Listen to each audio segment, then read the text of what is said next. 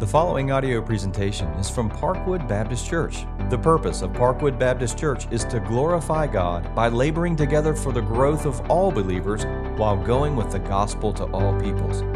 More information about Parkwood Baptist Church is available at parkwood online dot org. That's parkwood online dot org. Let me remind us quickly as we stand before God's Word, as the people of God, this is the central activity of what we do. We gather our lives around the Word of God. We find our identity in the Word of God. We find our ultimate provision in the Word of God. So let's gather now and hear God's Word in Psalm eight, verse one. David writes, "O Lord, our Lord, how majestic is your name in all the earth. You have set your glory above the heavens. Out of the mouth of babies and infants, you have established strength because of your foes, to still the enemy and the avenger. When I look at your heavens and the work of your fingers, the moon and the stars which you have set in place, what is man that you are mindful of him, and the son of man that you care for him? Yet you have made him a little lower than the heavenly beings and have crowned him with glory and honor. You have given him dominion over the works of your hands, and you have put all things under his feet, all sheep and oxen, and also the beasts of the field, the birds of the heavens and the fish of the sea, whatever passes along the paths of the sea. O Lord, our Lord, how majestic is your name in all the earth." Would you pray with me? God, I ask now that you send your Spirit to help me. I ask that you send your Spirit to help us receive your word. Make it clear. We pray and plead that you would honor Christ among us today, that you would make him clear and beautiful and glorious. Cause us to treasure this word in our hearts and in our lives, and we ask this in your name. Amen. Please be seated. Psalm eight is a psalm of praise. It's a hymn of praise. It's David extolling God's name. He wants us to recognize how beautiful and good and glorious and majestic and all these other synonyms for how great God is. He wants us to see and to recognize that and to love him. You see, Psalm eight is placed in a particular spot. If you recall the last few weeks, if you've been here, we've been in the midst of something called a lament psalm, a psalm of lamenting over sin, of being sorry and sorrowful over our sin. There's been five that precede Psalm eight. And as soon as we get to next week, we'll recognize we're going back into five more psalms of lamenting over sin. And yet here in the middle, in the exact middle of ten lament psalms, we find Psalm eight, a hymn of praise concerning how glorious God is. You see, the psalm, we can some, sometimes forget, the psalms are so big and there's one hundred fifty of them, we can forget that there's order and there's purpose. The editors of the psalms put it together on purpose. It's broken down into five individual books, and we're in book one in Psalm eight. And it's here on purpose. You see, and the purpose is this. In the midst of lamenting over sin and dealing with sin and being grieved over the brokenness of our lives, the most important thing we can do is remember who God is. The most important thing we can do in the midst of hardship and hurt and loss and suffering is remember God is majestic. In its historical setting, God gave Psalm eight to Israel through King David. It's in the midst of lament psalms. It was meant to remind them that God is majestic in the midst of suffering, and it was meant to tell them there's something greater coming. There's a salvation coming. For today, God has given us this psalm through Christ, and I hope to show you that. He's given it to us through Jesus. It comes in the midst of lament psalms. It's, it's, it's intended to remind us of how good and majestic God is, but it's also to remind us of a great salvation that Christ has already accomplished. So whereas David and the Israel was looking forward to what God would do, we are now remembering and celebrating what God has done in Christ. So that brings us to our first point that I want to highlight, verse verses one and two, and again verse nine, a confession of God's glory in the world. David begins this way. He writes, O Lord, our Lord. We could also translate that, O Lord, our sovereign. O Lord, my personal God. How majestic is your name in all the earth. And you'll see again in verse nine, he says the same thing. O Lord, our Lord, how majestic is your name in all the earth. These, this forms what's called an inclusio, which is a fancy word for the word frame. He wants us to see, you look at this through the frame of God's majesty in the world. If we're going to understand the purpose of this psalm, we have to understand it through the lens of God's glory in the world. So the main point of the psalm is this, the glory of God. And just as a spoiler alert, that's the theme of every chapter, every book, every verse in the Bible, God's glory. And so David is, by the Holy Spirit, framing for us a particular message in Psalm eight about the glory of God. Its message is to steady us in the midst of grief over sin. It's reassuring us in the midst of hardship and suffering that God remains majestic. And it's pointing us to Christ. And it does so through pointing us to the world. David is reflecting on God's glory in the created realm. He's talking about the world. Oh Lord, our Lord, how majestic is your name in all the earth. You see, it's very common for us as, as, as men and women to look at the created world and find awe and wonder and majesty in the world. If we look at a majestic landscape, one of my favorite places in the whole world is Biltmore House. If you've never been, shame on you, you should go. But if you stand on the back porch, He, the, the Blue Ridge Parkway is framed in such a way where it's awe-inspiring. I just want to sit there all day. It's beautiful, and I'm taken with the view, and I, I have pictures on my phone. It's actually the, the background on my iPad, that view, because it's beautiful. When we walk beside the sea, we often find ourselves quiet and reflecting or just taken with the vastness of how beautiful the ocean is. It quiets our minds. It brings peace, serenity. If you stand atop the Grand Canyon, we're often awe, there's often awe inspired by how big it is, by how deep it is, by how expansive it is. When we look at the night sky, we wonder, how far does space actually go? You see, we awe at the world. We are wanderers at the world, and God intended it that way. These moments create a profound sense of wonder in us, but they also create a profound sense of smallness. When we consider how vast the mountain range is, we often consider how small we are. When we are gazing at the night sky and seeing just how wide and deep and expansive the night sky is, we're reminded, I'm standing on one patch of dirt, and the universe is so incredibly large. One pastor reflected on God's creation saying, if we traverse a silent valley where there's rocks enclosed on both sides, rising so high that we can only see a strip of the blue sky above, we may be the only person to have ever passed through there. And yet, he says, God is there in a thousand wonders.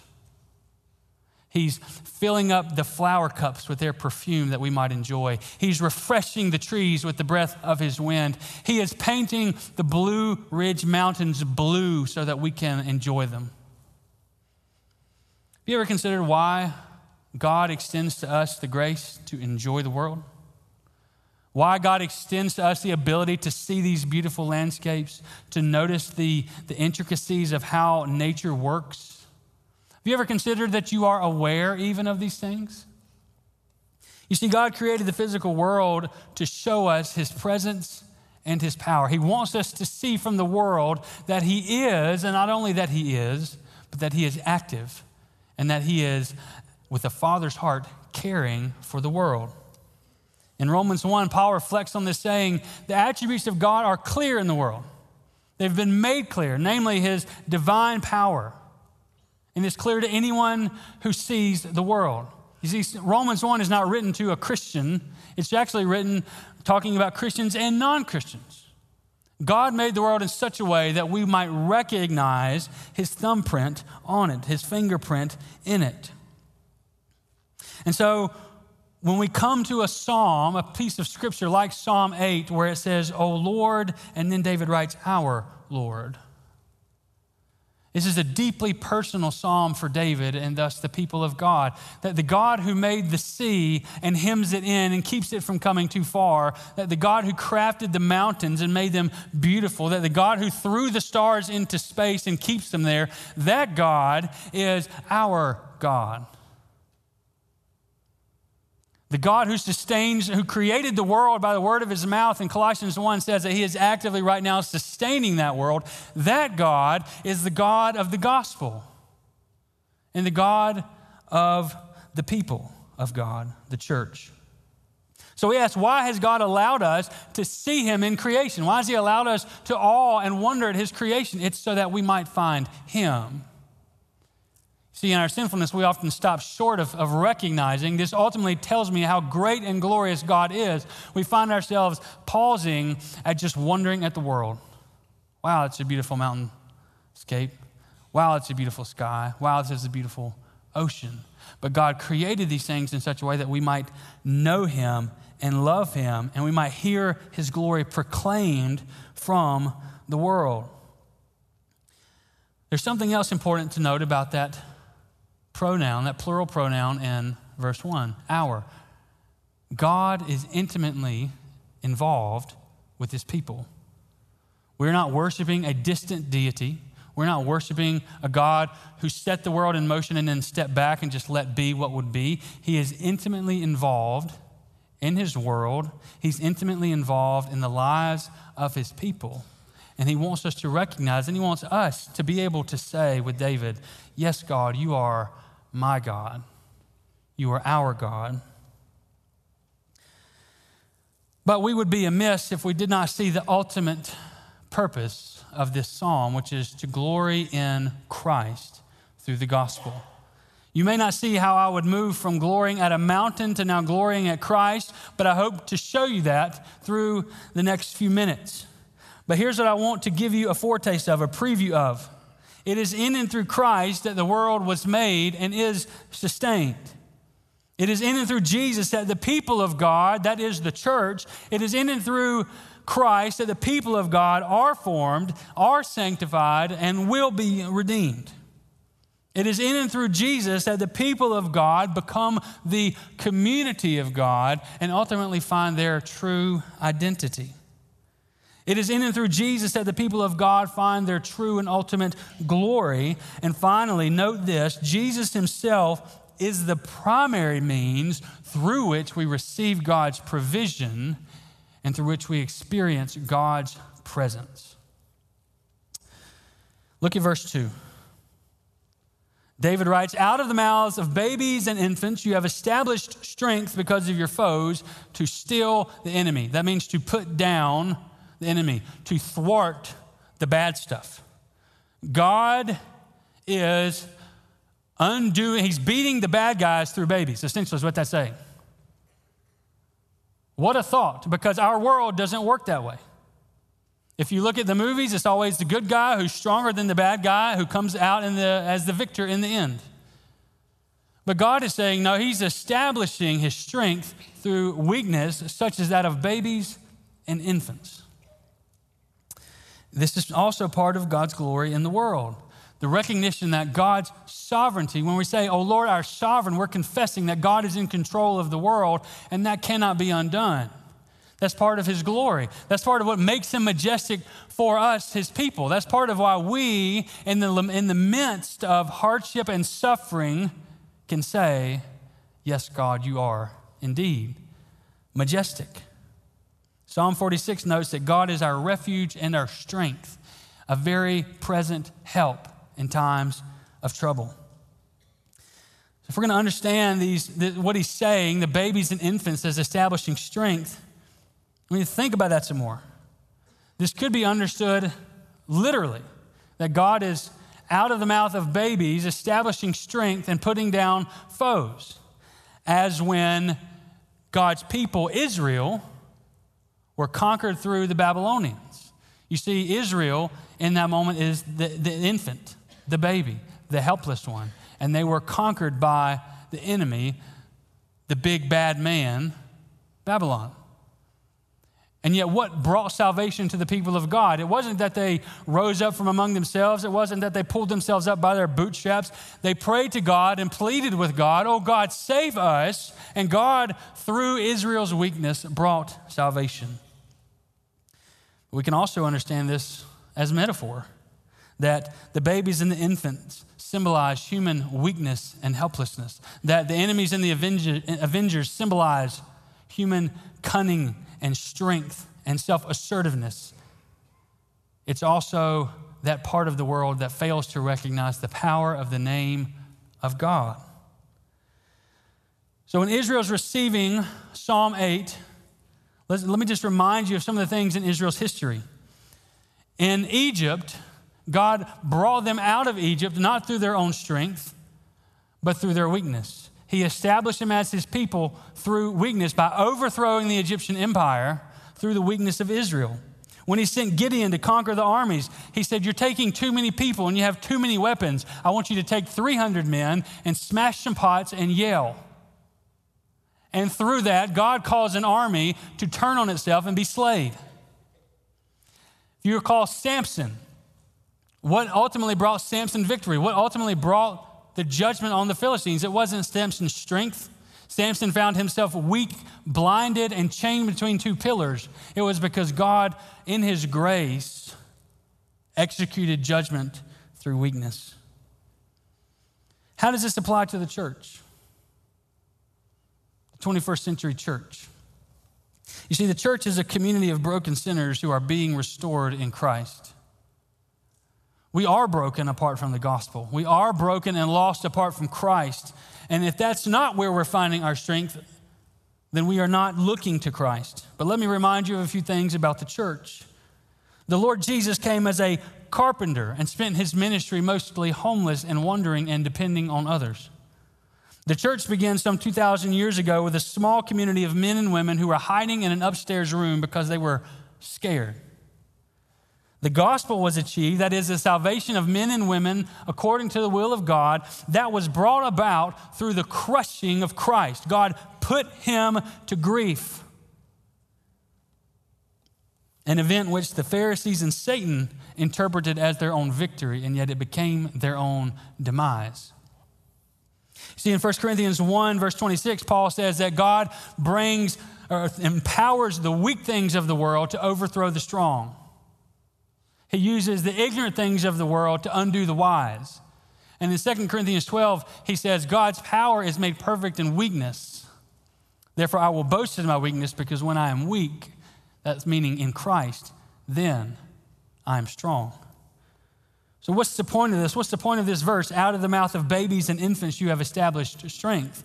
The point is to remind us that while the world often looks powerful and overwhelming and consuming, God is not moved.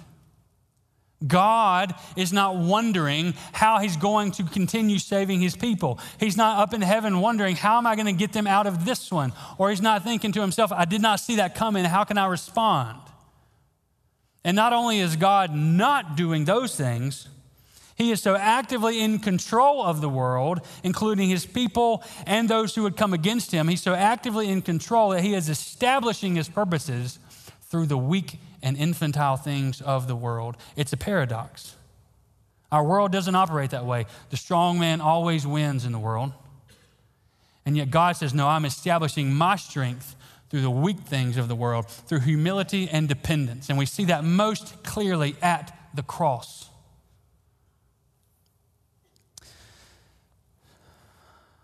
Secondly, I want to focus on what's a lesser point of Psalm eight, which is the glory of mankind. That God establishes his glory in the world, in the created realm. God wants us to have awe and wonder at his world, but he also wants us to have awe and wonder at his created person, mankind, the people that he has created in his image. So we ask, how do verses three through eight apply to man as a creature? David writes in verse three, when I look at your heavens and the work of your fingers, the moon and the stars which you have set in place, what is man that you are mindful of him? How often when, when, when you're looking at a mountainscape or walking by the sea or looking up at the sky, how often do you have the thought, God, why, why are you aware of me? Why do you care for me? You've made this majestic world. You've made these beautiful things. Why is it that you are aware of me? You see, man is endowed with the ability to reason and to think. We are self-aware creatures. We are the only self-aware creatures in all of creation. But we also need to recognize that we're some of the weakest creatures in all of creation. There are things in the created realm that have far more power than we do. The sun has an incredible amount of power, incomprehensible almost, and yet the sun doesn't think, it just is. The grizzly bear is alive, but it has no idea that it's a grizzly bear. It just is what it is, and it functions according to its nature. And yet we, as mankind, not only recognize that we are mankind and distinct from the world, we have that God-given ability to ask, why am I different? One pastor from history said, man is a reed. He's talking about a blade of grass. Man is a thin blade of grass, but he's a thinking reed. I can look at the world and I can see the incomprehensible force of some of the things that God has created, but I can also recognize that God has created them.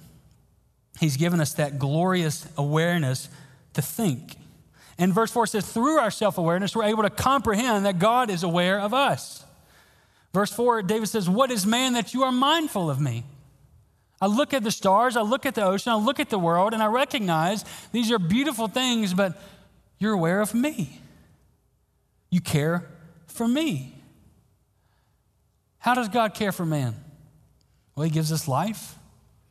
He gives rain upon the earth. He gives food. He gives society. He gives good gifts to all of mankind. And this is a part of his common grace to all mankind, Christians and non-Christians alike. But to Christians, to his people, he gives his covenant presence. He gives his word. He dwells with his people. And to think by his grace, we are aware of these things. Verse five says that he's made us a little lower than the angels and he's endowed us with the gift of his image. That's what that means, a little lower than the angels. He didn't give his image to the angels. He didn't give his image to the animals. He didn't give his image to the sun and the moon and the stars. He gave his image to man. And if you recall Genesis one, he says that we are very good. This is also a gift of common grace to all mankind. In verses six through eight, it says that we have dominion over the world. All things have been put under our feet.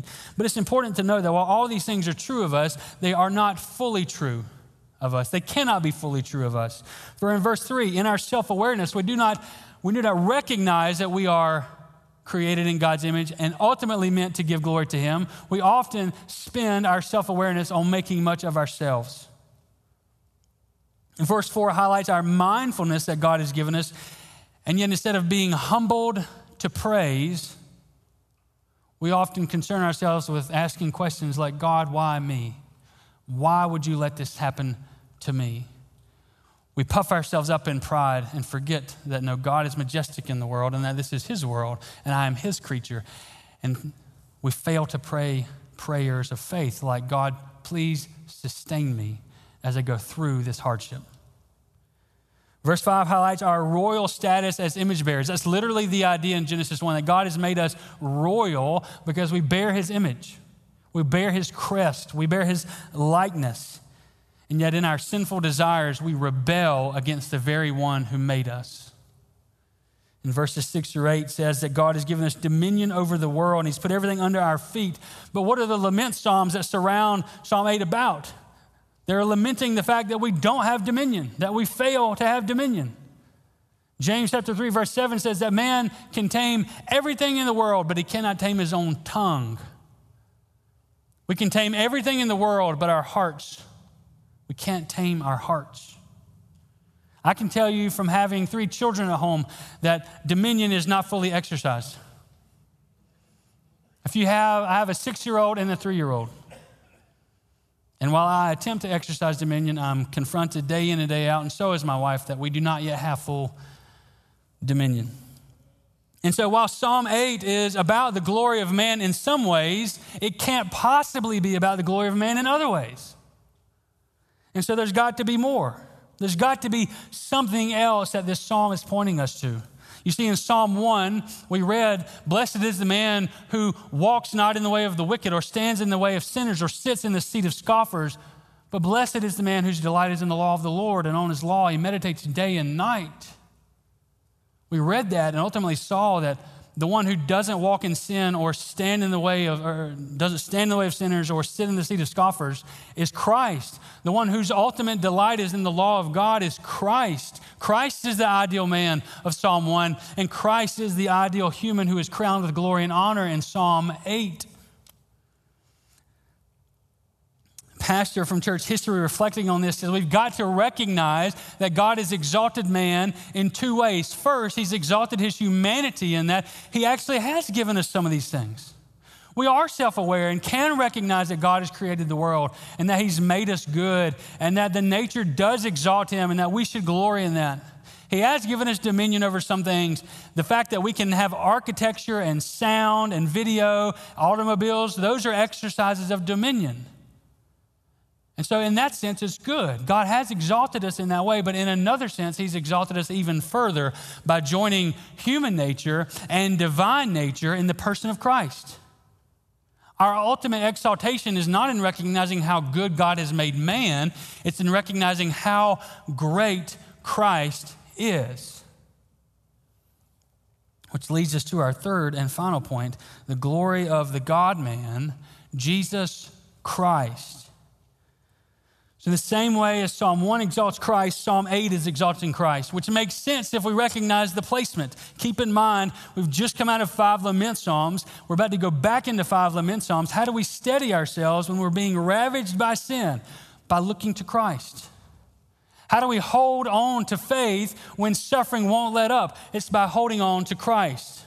How do we keep the faith? It's by recognizing that God's enduring presence is with us because of Christ.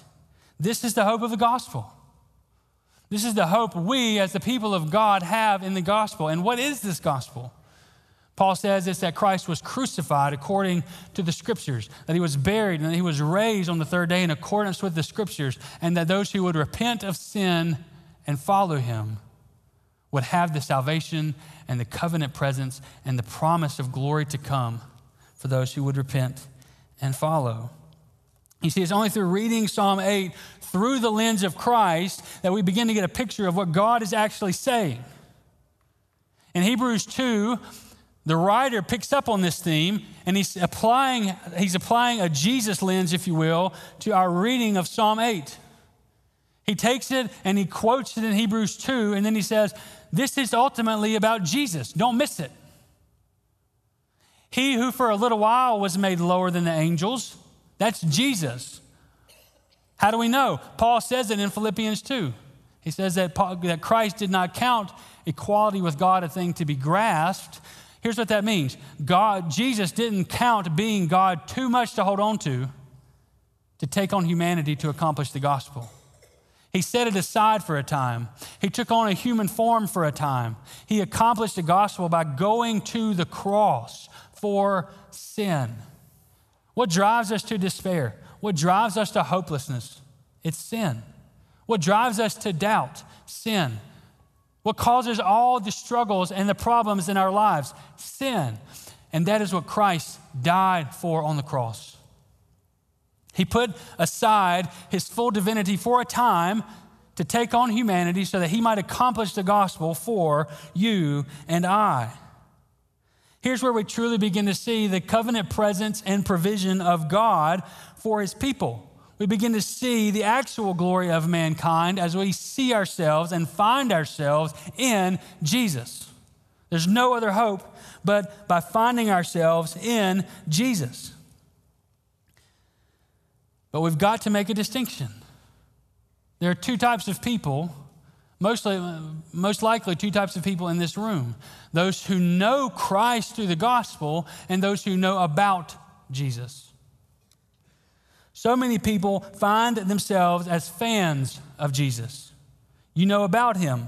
You genuinely believe he has salvation. You enjoy his people and the benefits they offer. You hope to gain heaven when you die, but still you doubt. You doubt because you know that while you like the idea of Jesus, you do not follow him. You know that while you participate in religious practices such as a Sunday church or a Bible study, it ultimately has no effect on you. You go through periods of doubt because you find in yourself little to no proof that says, I am a repentant follower of Jesus. You see, the difference between the Christian and the non-Christian is knowing Christ through the gospel, not knowing about Christ and the gospel. It's about being identified with him in his death, burial, and resurrection, and finding the hope that he gives through the Spirit. So as we bring this to a close, I want to ask you this question. What does it mean for us to live daily in the light of the glory of God? How do we, with David, say, "Oh Lord, oh Lord, how majestic is your name in all the earth"? Well, first it means recognizing the presence of God in the world. It means recognizing the world as God's own creation. It means seeing the world as a theater for God's glory. I told the last service I stole that phrase from an old dead theologian, so he won't care. But such a helpful image. The world is a theater for God's glory. He's given us a front row seat to enjoy him every single day. We've gotten really good at enjoying the big things of God, the beautiful landscapes, the miracles, the good times. But when we recognize that all of creation is God's majesty, we begin to see the Monday morning when I don't want to get out of bed, when I don't want to go to work, when my children are being rebellious, when my life is in shambles. We often fail to see those are the theaters of God's glory as well.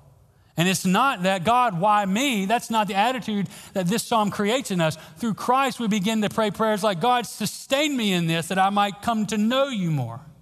God, sustain me in this so that I might come to love you more. This is why Paul writes things like in Second Corinthians four sixteen, though my body is wasting away, my spirit is being renewed by God day by day. What a prayer of faith.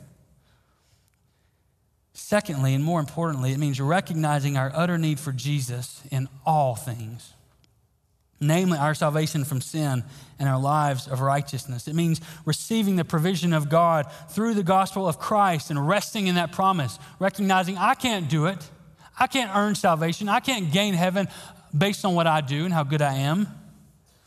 It means ultimately hoping in Christ alone for the repentant, for through repentance for grace, excuse me.